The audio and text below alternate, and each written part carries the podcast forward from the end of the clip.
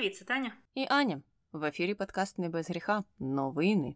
І сьогодні почнемо із страшного Таню, бо в Україну прийшов гендер. Всі цього так боялися, і він прийшов.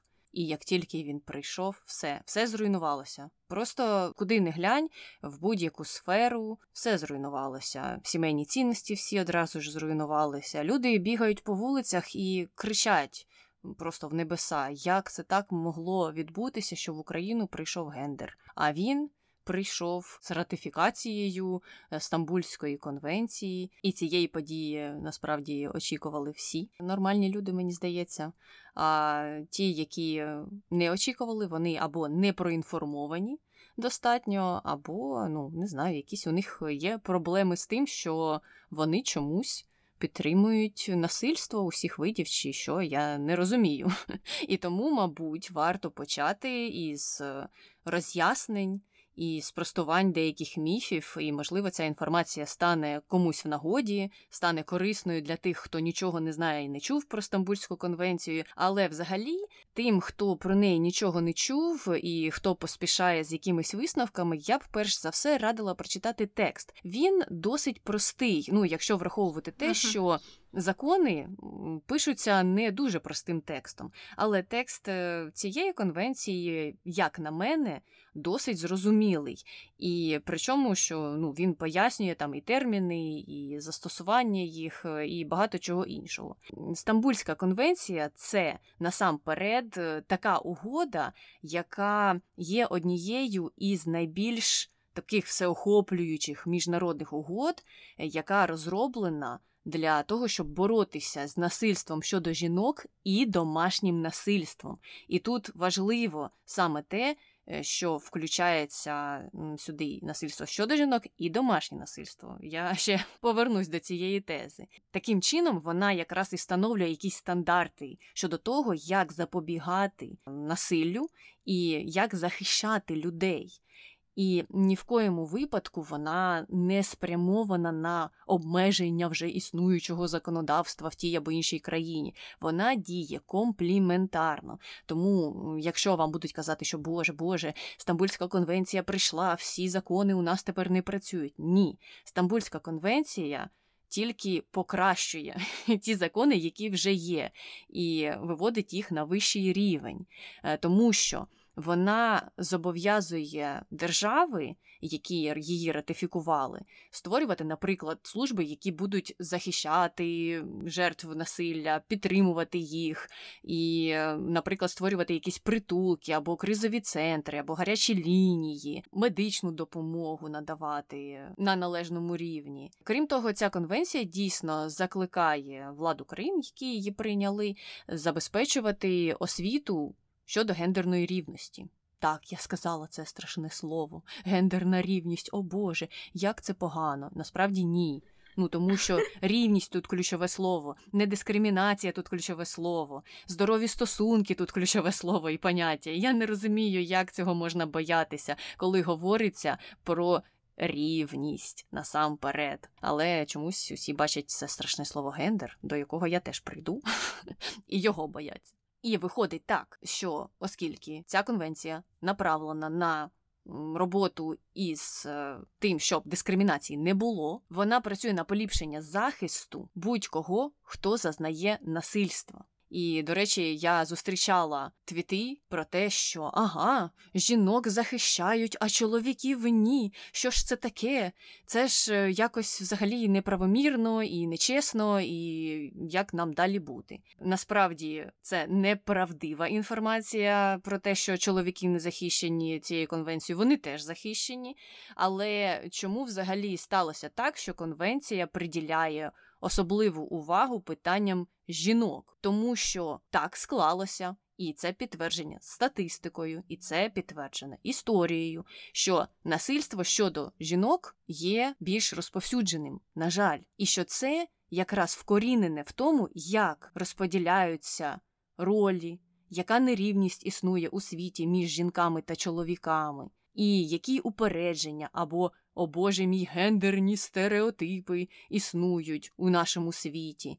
І виходить так, що жінки на жаль, часто вважаються менш вартісними за чоловіків. І якраз Стамбульська конвенція виступає проти таких стереотипів і каже, що немає виправдань ні для якого насильства взагалі. Через це якраз вона робить такий наголос на проблемі насилля щодо жінок, але в той же час вона і виділяє оце поняття домашнього насилля. Оскільки загалом жінки більше страждають від усіх видів насильства, але важливим є і те, що чоловіки також стикаються із деякими видами насилля у побуті. Тому, якщо ми говоримо про домашнє насильство, то тут включені всі, хто страждає від цього. Крім того, у конвенції згадується те, що вона працює на захист усіх груп людей, які страждають від насильства. Тобто не виключаються, не знаю, пенсіонери там, чи діти, чи ну, хтось інший. Вона працює рівно проти дискримінації усіх, і вона працює рівно щодо захисту усіх жертв насилля. Немає такого, що давайте когось ми викинемо просто тому, що нам так хочеться. Але, звичайно ж, і, до речі, це не унікальна історія для України. В багатьох країнах є цілі антикампанії стосовно прийняття ратифікації Стамбульської конвенції, і в принципі вони працюють ну досить схоже. До речі, цікаво, що було уже декілька комісій які е, випускали документи, які спростовували певні міфи. Там була венеціанська, здається, комісія і її висновки щодо імплементації конвенції. І, по-моєму, вони це робили для Вірменії, тобто за запитом влади Вірменії. Е, їм був наданий такий аналіз цього документу і того, як він працює, і там пояснювалися усі ці стереотипи, і що насправді їх не має існувати, що це просто якісь вигадки неосвічених людей або тих, хто хоче підірвати репутацію цього документу. Е, так от, ці вигадки і міфи вони дуже схожі у будь-яких країнах, де вони з'являються, і в Україні всі ж злякалися, що прийде гендер, і що зруйнуються сімейні цінності. І, на жаль, це все дійсно призводить до того, що деякі країни не ратифікують конвенцію і вони вважають її, наприклад, несумісною з їх конституціями, або що вона буде порушувати чи лімітувати певні закони, які були вже прийняті в тій або іншій країні. Хоча це, як я вже сказала, не так. Конвенція містить певні поради щодо того, як має розвиватися той або інший закон щодо насильства над жінками та домашнього насильства. І так само вона виступає доповненням до вже існуючих законів, вона їх посилює. І тут цікаво те, що ті уряди країн, які в кінці кінців відмовилися від ратифікації конвенції через те, що вона нібито підриває традиційні цінності і поняття традиційної сім'ї, виходить, що не мають ніяких проблем щодо дискримінації людей, щодо насильства. Тобто у них виникли проблеми тільки з декількома термінами, а 99% документу люди пропустили. І виходить так, що що вони виступають за насильство, раз вони не приймають цю конвенцію. Незрозуміло. І тут, до речі, факт цієї частини подкасту це те, що Стамбульська конвенція, на жаль, була відмінена в Туреччині, яка була країною фактично в честь міста якої вона була названа. Так, Туреччина вийшла із е, цієї конвенції, тому що якраз там почали поширюватися ці жахливі міфи, і вважали люди, що це все стало несумісним чомусь з їхніми соціальними цінностями, незважаючи Знову ж таки, на те, що на початку, коли вони її ратифіковували, всі були згодні і всі вважали, що це дуже цінний документ і що він відіграє важливу роль. Тут, е, мені здається, якраз і варто перейти до усіх цих страшних слів, до гендера, і чому ж це поняття викликає таке обурення. Не знаю, чому воно викликає таке обурення, тому що немає в цьому нічого страшного. І чому взагалі згадується гендер або гендерний характер насильства, тому що дійсно насильство непропорційно проявляється щодо жінок. Істамбульська конвенція використовує слово гендер, щоб якраз і описати ці явища, бо насильство над жінками відбувається не тому, що у них є лише біологічні відмінності від чоловіків, а тому, що існують певні соціальні ролі, які типу є відповідними для жінок і чоловіків. І от ці ролі бувають дискримінуючими і впливають на оцю непропорційність у проявах насильства. І, до речі, гендер у документі не замінює слово стать, як багато хто теж вважає, і багато хто розповсюджує цей міф. Ні, там чітко прописано, що гендер не має на меті замінити стать. Це є дійсно міфом, і конвенція насамперед не змушує ніякі держави вводити поняття гендеру у своє правове поле. Вживання цього терміну пояснюється тим, що він надає просто краще розуміння ситуації, тому він просто застосовується в тексті конвенції. А щодо того, що там хочете ви його вживати і у себе в законодавстві не хочете, е, в принципі, Стамбульська конвенція не має ніякого відношення. Крім того, вона не має на меті вводити якісь особливі закони щодо гендерної ідентичності або стосунків людьми з різною гендерною ідентичністю. Тут знову ж таки просто говориться про те, що недопустима дискримінація стосовно будь-яких жертв насильства, якою б гендерною ідентичністю вони б себе не визначали. Тобто, навіть якщо є хтось, хто боїться, що раптом із прийняттям Стамбульської конвенції завтра, е, що там пишуть е, деякі люди, легалізують мільйон видів гендерної ідентичності.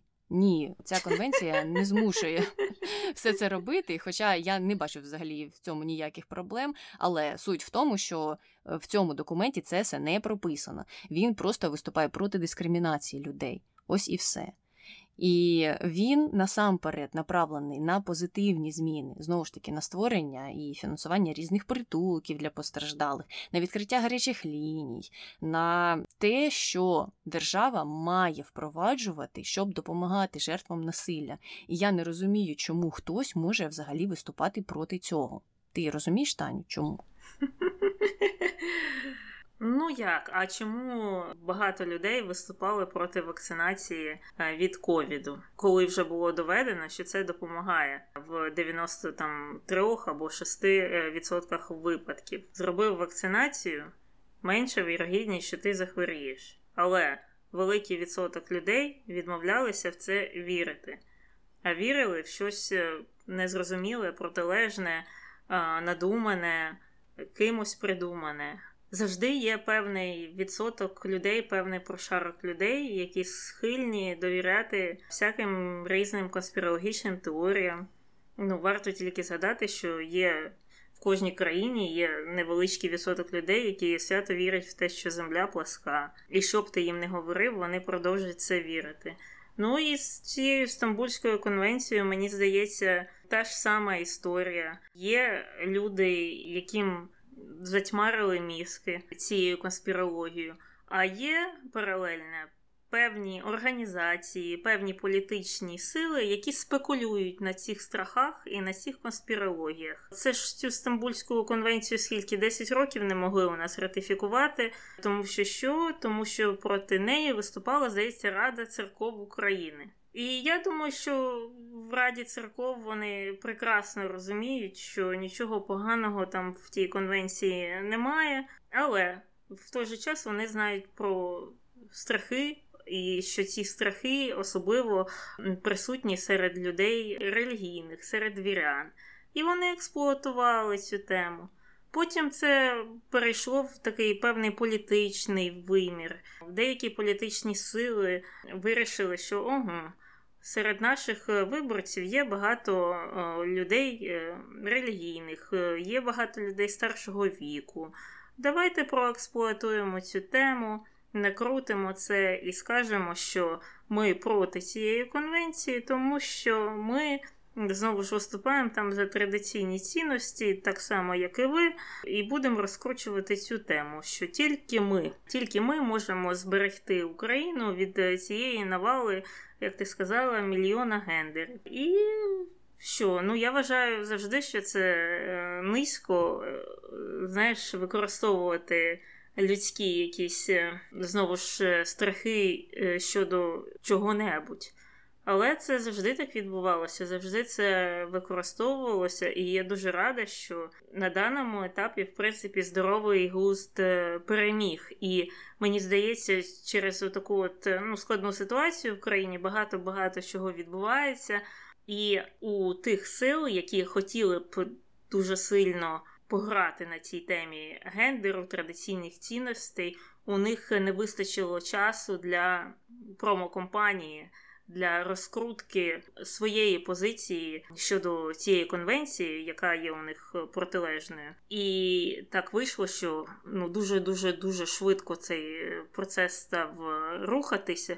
Тут е, в один день сказали щось про жінок, а там на наступний день вже вони голосують, а на наступний день вже президент підписує і все. Це промайнуло буквально за три дні крізь новини, і багато з людей не могли навіть схаменутися, щоб прослідкувати взагалі за цією темою. І я впевнена, що багато людей. Е, можливо, і пропустили цю новину, і навіть не знають, що така конвенція була прийнята, ратифікована, і взагалі е, що вона означає. І це дуже добре для України, що тим силам негативним так не вдалося розкрутити свою е, повістку.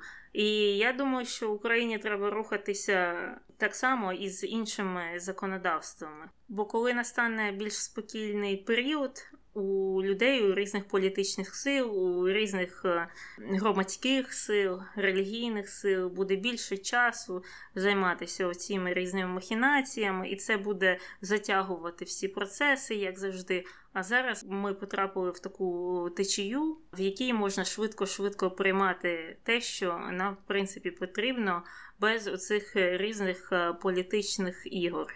І це дуже добре. Я знаєш, з одного боку розумію так, наскільки е, це ефективно спрацювало у цьому випадку.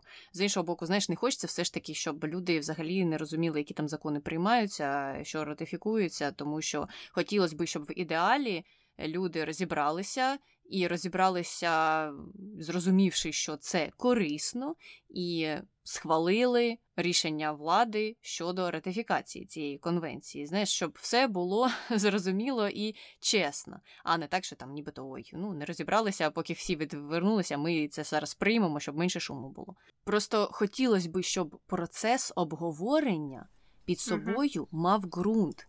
Бо uh-huh. Виходить так, що може вилізти якась е, рада священників, хоча у нас церква відділена від політики, не розумію, чому вона має мати вплив на прийняття якихось законів. Але все одно може вийти хтось із цієї ради, може вийти хтось із партій, які не згодні, і розказувати про усі ці міфи, небелиці, що завтра відмінять традиційні сімейні цінності, щоб це не означало. Але з таких людей треба питати. У них треба питати, які докази вони мають. Хай вони цитують цю конвенцію і розповідають, де вона каже про відміну якихось цінностей, які там не знаю, їх влаштовують. І відповідно треба готувати відповідь на те, що насправді це все, що вони говорять, це міф. А то виходить так, що будь-хто із цих людей може вийти і говорити незрозумілі речі, а ти на кожну цю незрозумілу річ маєш готувати цілу тезу, яка її спростовує. А чому людина, яка говорить незрозумілу річ, не підкріплює її нічим? Ось в чому має бути основне питання. Чому хтось вилазить так з кущів, щось викрикує, залазить в кущі, а все суспільство йому вірить? Ось що мені не зрозуміло. Хоча, знову ж таки, повертаючись до самого початку, текст конвенції дуже простий, і якщо хтось сумнівається в якихось питаннях, його можна прочитати за 5 хвилин і зрозуміти. І зрозуміти насамперед те, що немає там ніяких страшних наслідків ні для кого. Там йдеться тільки про рівність і про захист людей, про захист тих, хто постраждав від насилля.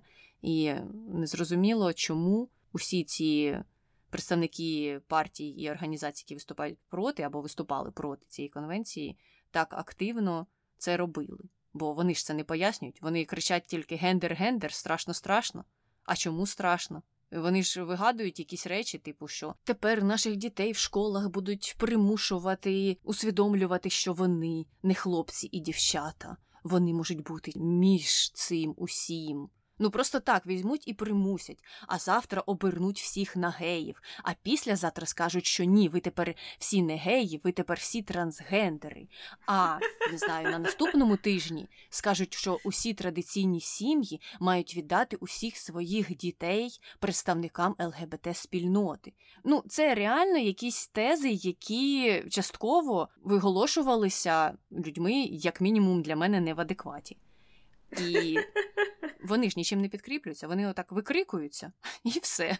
А хтось сидить і вірить. Тому дійсно, наступного разу, коли щось таке чуєте, то треба питати, на чому це засноване, і де цитати із конвенції, в яких про це саме говориться. Їх не знайдеться. Слухай, ну ти так е, дивуєшся, вже це 5 хвилин е, підряд ти дивуєшся, як це так відбувається, що хтось викрикує, а там вірить, а з іншої сторони підхоплює і потім розкручує, розкручує цю тему. Ну, це відбувається щодо будь-якої події або будь-якого законодавства, навіть яке приймається в Україні. Згадаємо закон про купівлю і продаж землі. Що там відбувалося, така ж сама історія. І це ще раз, який в котрий раз, в мільйонний раз е, підкреслює недолугість інформаційного простору е, в Україні. І проблема ти ж знаєш в чому? Е, в тому, що інформаційний простір у нас є політично заангажованим. І тому, якщо там певному виданню або певному каналу вигідно зараз підіграти певні політичні партії, якій не подобається ця конвенція, це видання буде перекручувати цю інформацію так, як вигідно тій політичній партії. І таким чином люди.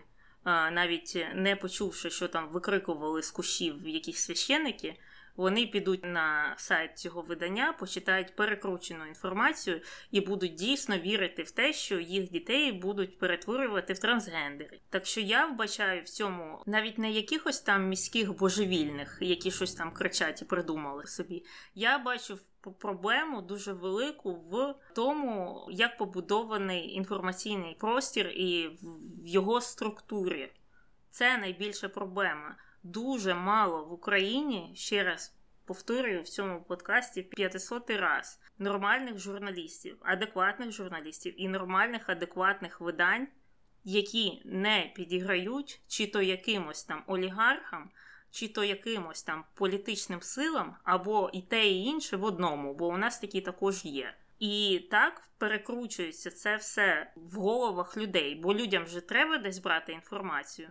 Але якщо у нас е, майже всі інформаційні видання є під власністю сил, які впливають на політику, а найбільші видання і найбільші канали, вони всі такі є. Менші е, якісь е, джерела, вони дійсно існують. Але скільки людей їх читає? А плюс ми ще додамо Анонімні телеграм-канали, оці от е, фейсбучні ломи, невідомо звідки вони вилізли, які також підіграють то тим, то іншим. І утворюється оце незрозуміле інформаційне поле, де людям здається, що вони намагалися розібратися в Стамбульській конвенції, тому що вони там на телеграмі почитали, тут вони на Фейсбуці якогось там е, експерта з усього почитали. Там зайшли на сайт певного видання, там теж таке почитали, і їм насправді здається, що вони розібралися в цьому. І вони прийшли до висновку, що так, з їх дітей зроблять геїв. Після прийняття цієї Стамбульської конвенції, от в чому проблема. Принаймні, це моє бачення. Угу. А Стамбульську конвенцію так і не прочитали. Лежить вона, пилюкою припала, чекає, чекає, що хтось прийде її почитати, а ніхто не йде, тому що всі читають те, що ти сказала. Ну, так, дійсно жаль. Не знаю, як з цим боротися. Це, звичайно, дуже важко. І я це все розумію. І не те, щоб я так дивувалася, просто це я так описала, якийсь е, ідеальний світ, який би мені хотілося, щоб працював, але ясне діло, що він ще довго не буде працювати. Але ми будемо працювати над тим, щоб він працював. Тому ви можете нас навіть не слухати. Просто підіть і почитайте цю конвенцію. Ось яка моя думка, яку я хотіла донести. І е, я думаю, що ви зрозумієте, що нічого страшного взагалі в цьому документі немає. Там все тільки хороше. в кінці кінців знову ж таки можна подивитися на статистику тоді вже і подивитися, що багато країн її прийняли і якось живуть. І якось там трансгендерами всі не стали, або геями, або чого там хто конкретно боїться, які у кого є болі, незрозумілі, можна підставити своє слово. Друга цікава новина сталася із боку Литви, яка до речі, не самостійно, тому що теж знову повертаючись до того, як хто публікує які новини, і це вже не тільки проблема українського новинного простору. Ці новини публікували і західні.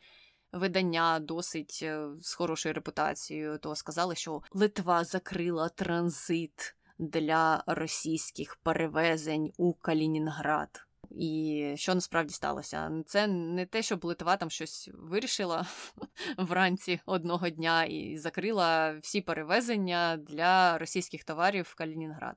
Ні, це було зроблено відповідно до тих санкцій, які були прийняті е, стосовно Росії за те, що вона вчинила повномасштабну інвазію в Україну, і Литва просто виконувала всі закони і правила, і дійсно закрила транспорт певних товарів через свою територію до російського регіону Калінінграду.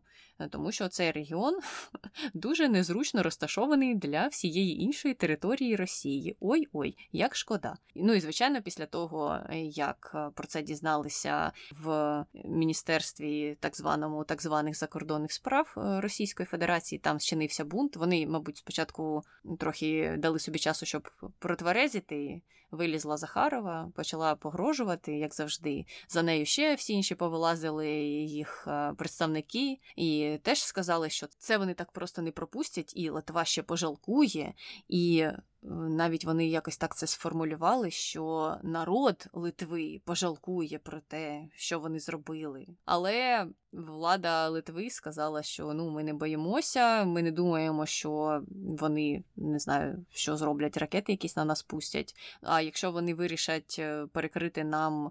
Наприклад, електрику, а у них там є якась спільна система чи була, е, то вони готові до цього, тому що насправді у них є резервні шляхи отримання енергії, і нічого страшного вони теж в цьому не бачать. Мабуть, навпаки, вже відійдуть, так відійдуть ще більше від тих зв'язків з Росією. І що ти думаєш про цю новину? Чи ти вважаєш, що людям Литви, населенню Литви, треба боятися?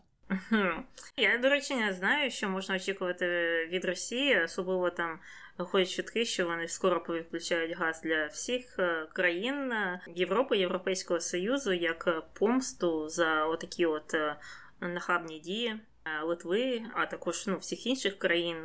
Це те, що вони так нас чекають, начебто в Європейському Союзі, що вони йдуть проти течії російської. Я, чесно кажучи, не знаю, що можна очікувати від Росії.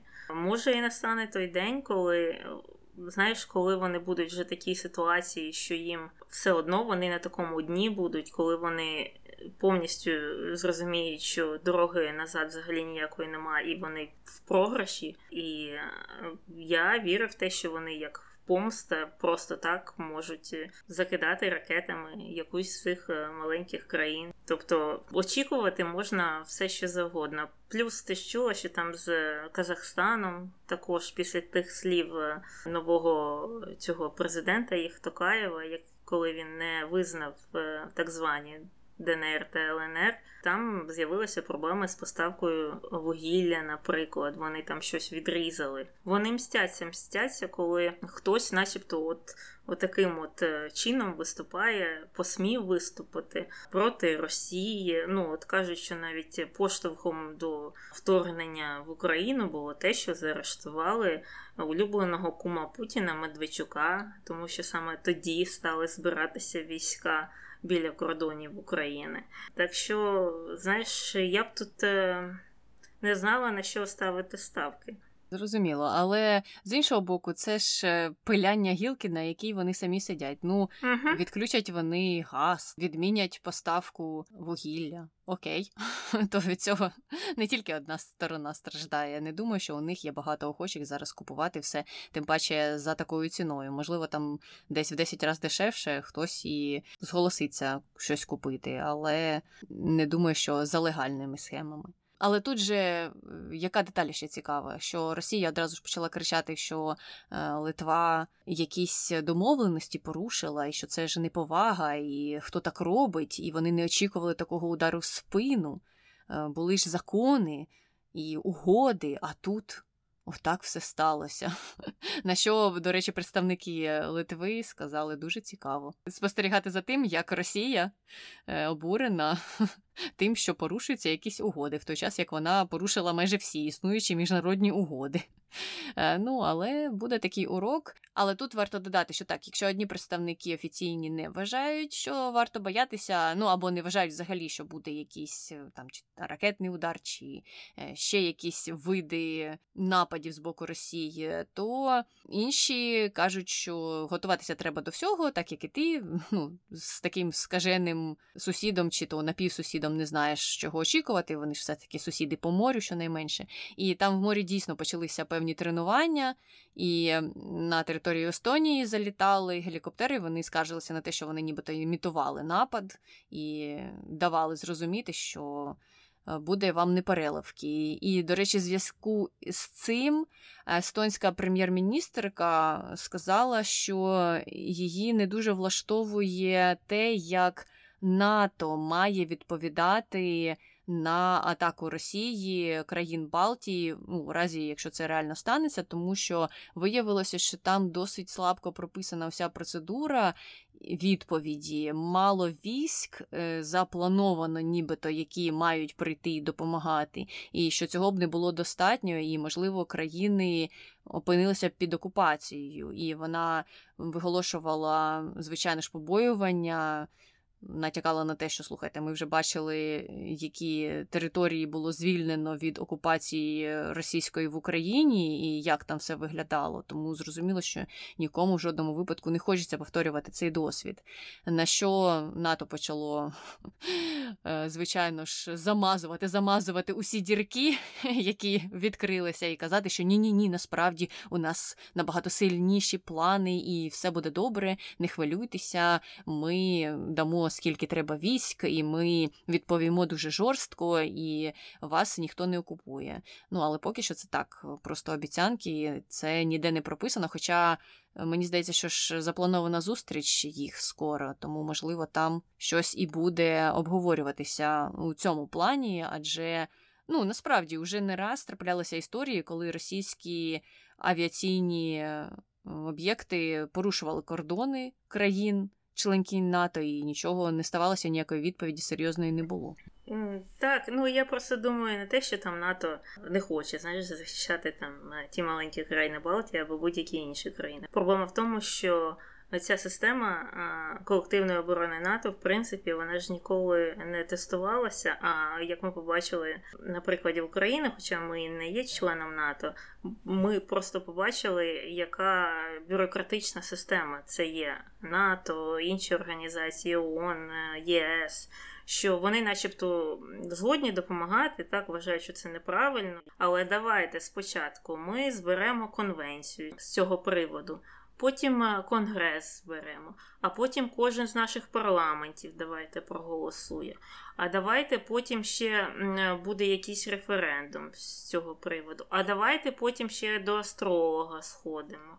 А потім вже ми вирішимо, скільки там треба відправити військ до вашої країни. Тобто, через оцю складну бюрократичну систему я вірю, що може статися так, що Ну, такі маленькі країни, як Естонія, будуть окуповані просто за декілька днів, тому що скільки населення в Естонії? Стільки, скільки у Харкові, там півтора мільйона людей живе. Так е, про що про що ми говоримо?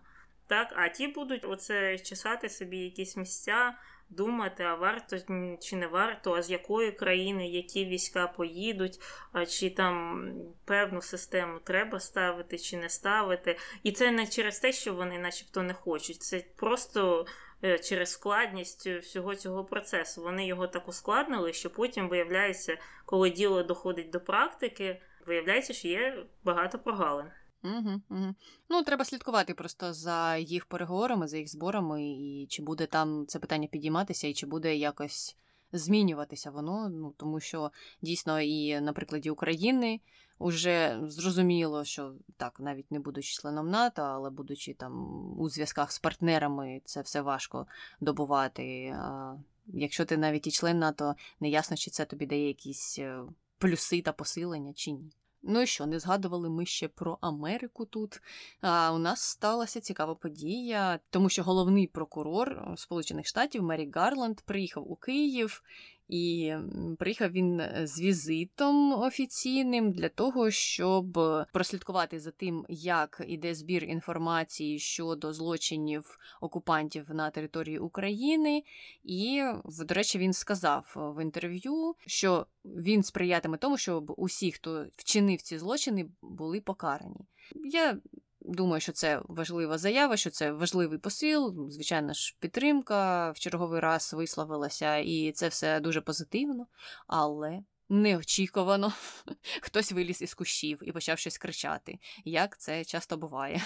І ось це трапляється навіть у Штатах. Ну, не те, що навіть це, мабуть, дуже типово теж для штатів, тому що представники ультралівих переконань були дуже обурені тим, що Мері Гарланд поїхав у Київ.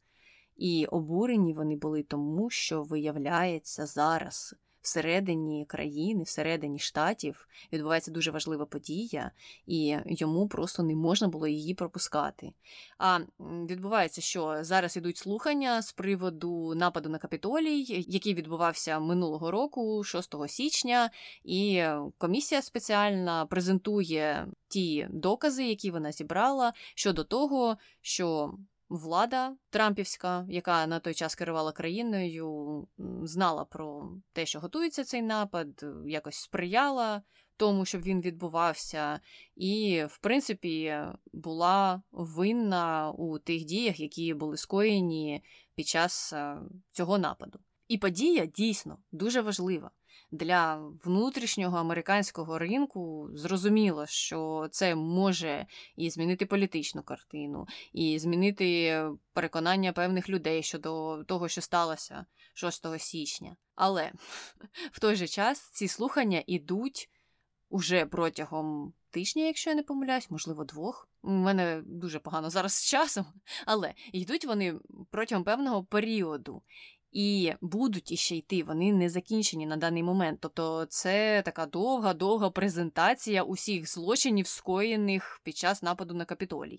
Там обговорюються ну, всі, всі ті політики, які були дотичні, якісь. Е, консультанти, ті люди, які власне нападали, люди, які були в комісіях, які підраховували голоси, яких там схиляли до того, щоб їх фальсифікувати. Тобто розглядається дуже широка кількість питань, і це все не на один день. І найважливіше, що головний прокурор там не засідає. Це все презентується членами палати представників. А роль прокурора в цьому процесі це просто слідкувати за ним і в кінці кінців він може або не може, як уже вирішить, винести якийсь висновок е, і сказати, чи буде він переслідувати якихось додаткових людей, які були пов'язані з цим нападом на капітолій. Ну, багато хто очікує, що, можливо, там Трампа почнуть переслідувати, хоча це буде дуже важливий прецедент, і тут. Ну, таке поки що складне і невирішене питання. Так от, прокурор може дивитися по телевізору ці всі засідання, дивитися їх у записі, дивитися їх під час своїх перельотів, куди він там летить, в Київ чи в будь-яке інше місто на карті світу. І нічого він не втратить з цього, бо е, в його обов'язках немає такого, щоб він мав прийти туди, сидіти і за всім спостерігати у живому режимі. Але так були ті американці, які обурилися, що, бачите, він полетів у Київ. Незрозуміло чому і навіщо адже є набагато важливіші речі.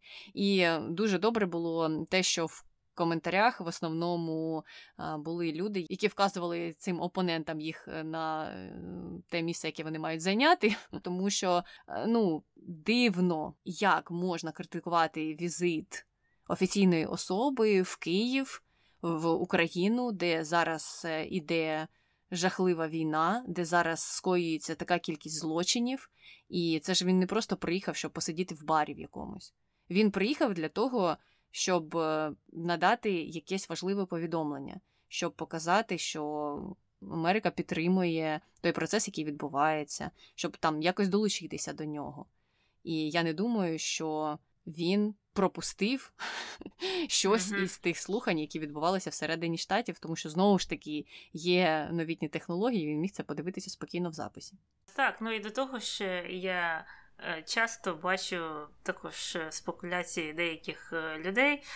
Ну, от Кожен раз, коли приїжджає якась людина, як цей прокурор, або ті от члени делегації з США, або навіть голівудські зірки, от Бен Стілер приїжджав на днях, то можна побачити коментарі, що люди пишуть: Ой, Наскільки там може бути погана ситуація, якщо навіть голівудські зірки туди приїжджають і отак просто ходять там і не бояться. А ще подивіться на ці фотографії, вони навіть там посміхаються. Яка це війна? І я думаю, ну. У людей явно склалося якесь враження, там не знаю, може з фільмів, може з книжок, може через відсутність досвіду, бо більшість людей не мали дійсно досвіду життя в стані війни. І їм чомусь здається, що ну, якщо там іде війна, то кожний будинок там вже зруйнований, половина людей вбиті, а ті, що залишилися живими, вони сидять в куточку і плачуть 24 години і 7 днів на тиждень. Угу, угу. Ну, дійсно, таким людям що більше б допомогло, якби з'явилася фотографія, де коло Бена Стілера влучила ракета, і він дуже переляканий і тікає. І тоді б вони краще зрозуміли концепт війни і того, що відбувається в Україні. Ну то можна тоді подивитися фотографії з фронту. Просто в такому інформаційному просторі широкому мені не зрозуміло, як можна дійсно критикувати такі деталі, коли у тебе є доступ до всієї інформації. Хочеш подивитися, що відбувається в гарячих точках, зайди і подивись. Так, а скільки інформації з окупованих міст, з міст або сел, які деокуповуються, це ж все ж йде паралельно. Там в офісі хтось посміхається Бену Стілеру, ну, там який на 15 хвилин зайшов по справі, а за 200 кілометрів звідти гвалтують е, трьохмісячних дітей. Тобто, так, світ е, він такий неоднозначний і багато речей. Е, іде паралельно. Так, але я бачила, ну, звісно, це якісь також е, такі міські божевільні інтернетські.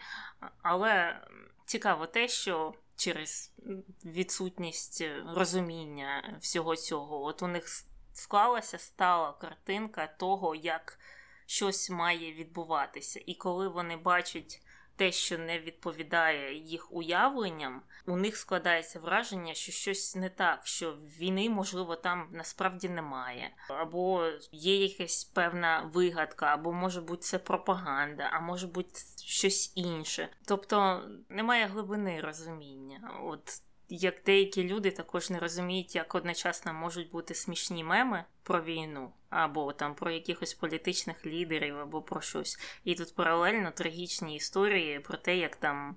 Е, в сім'ї померли всі крім одного там чоловіка, і тут також воно йде е, нога в ногу, фактично. Бо люди чомусь хочуть, щоб українці е, що й робили, це тільки сиділи і плакали, і нили, і показували трагічні фотографії. А тут виходить, що є навіть з чого посміятися, і є причини для посмішок так під час війни. І так завжди було.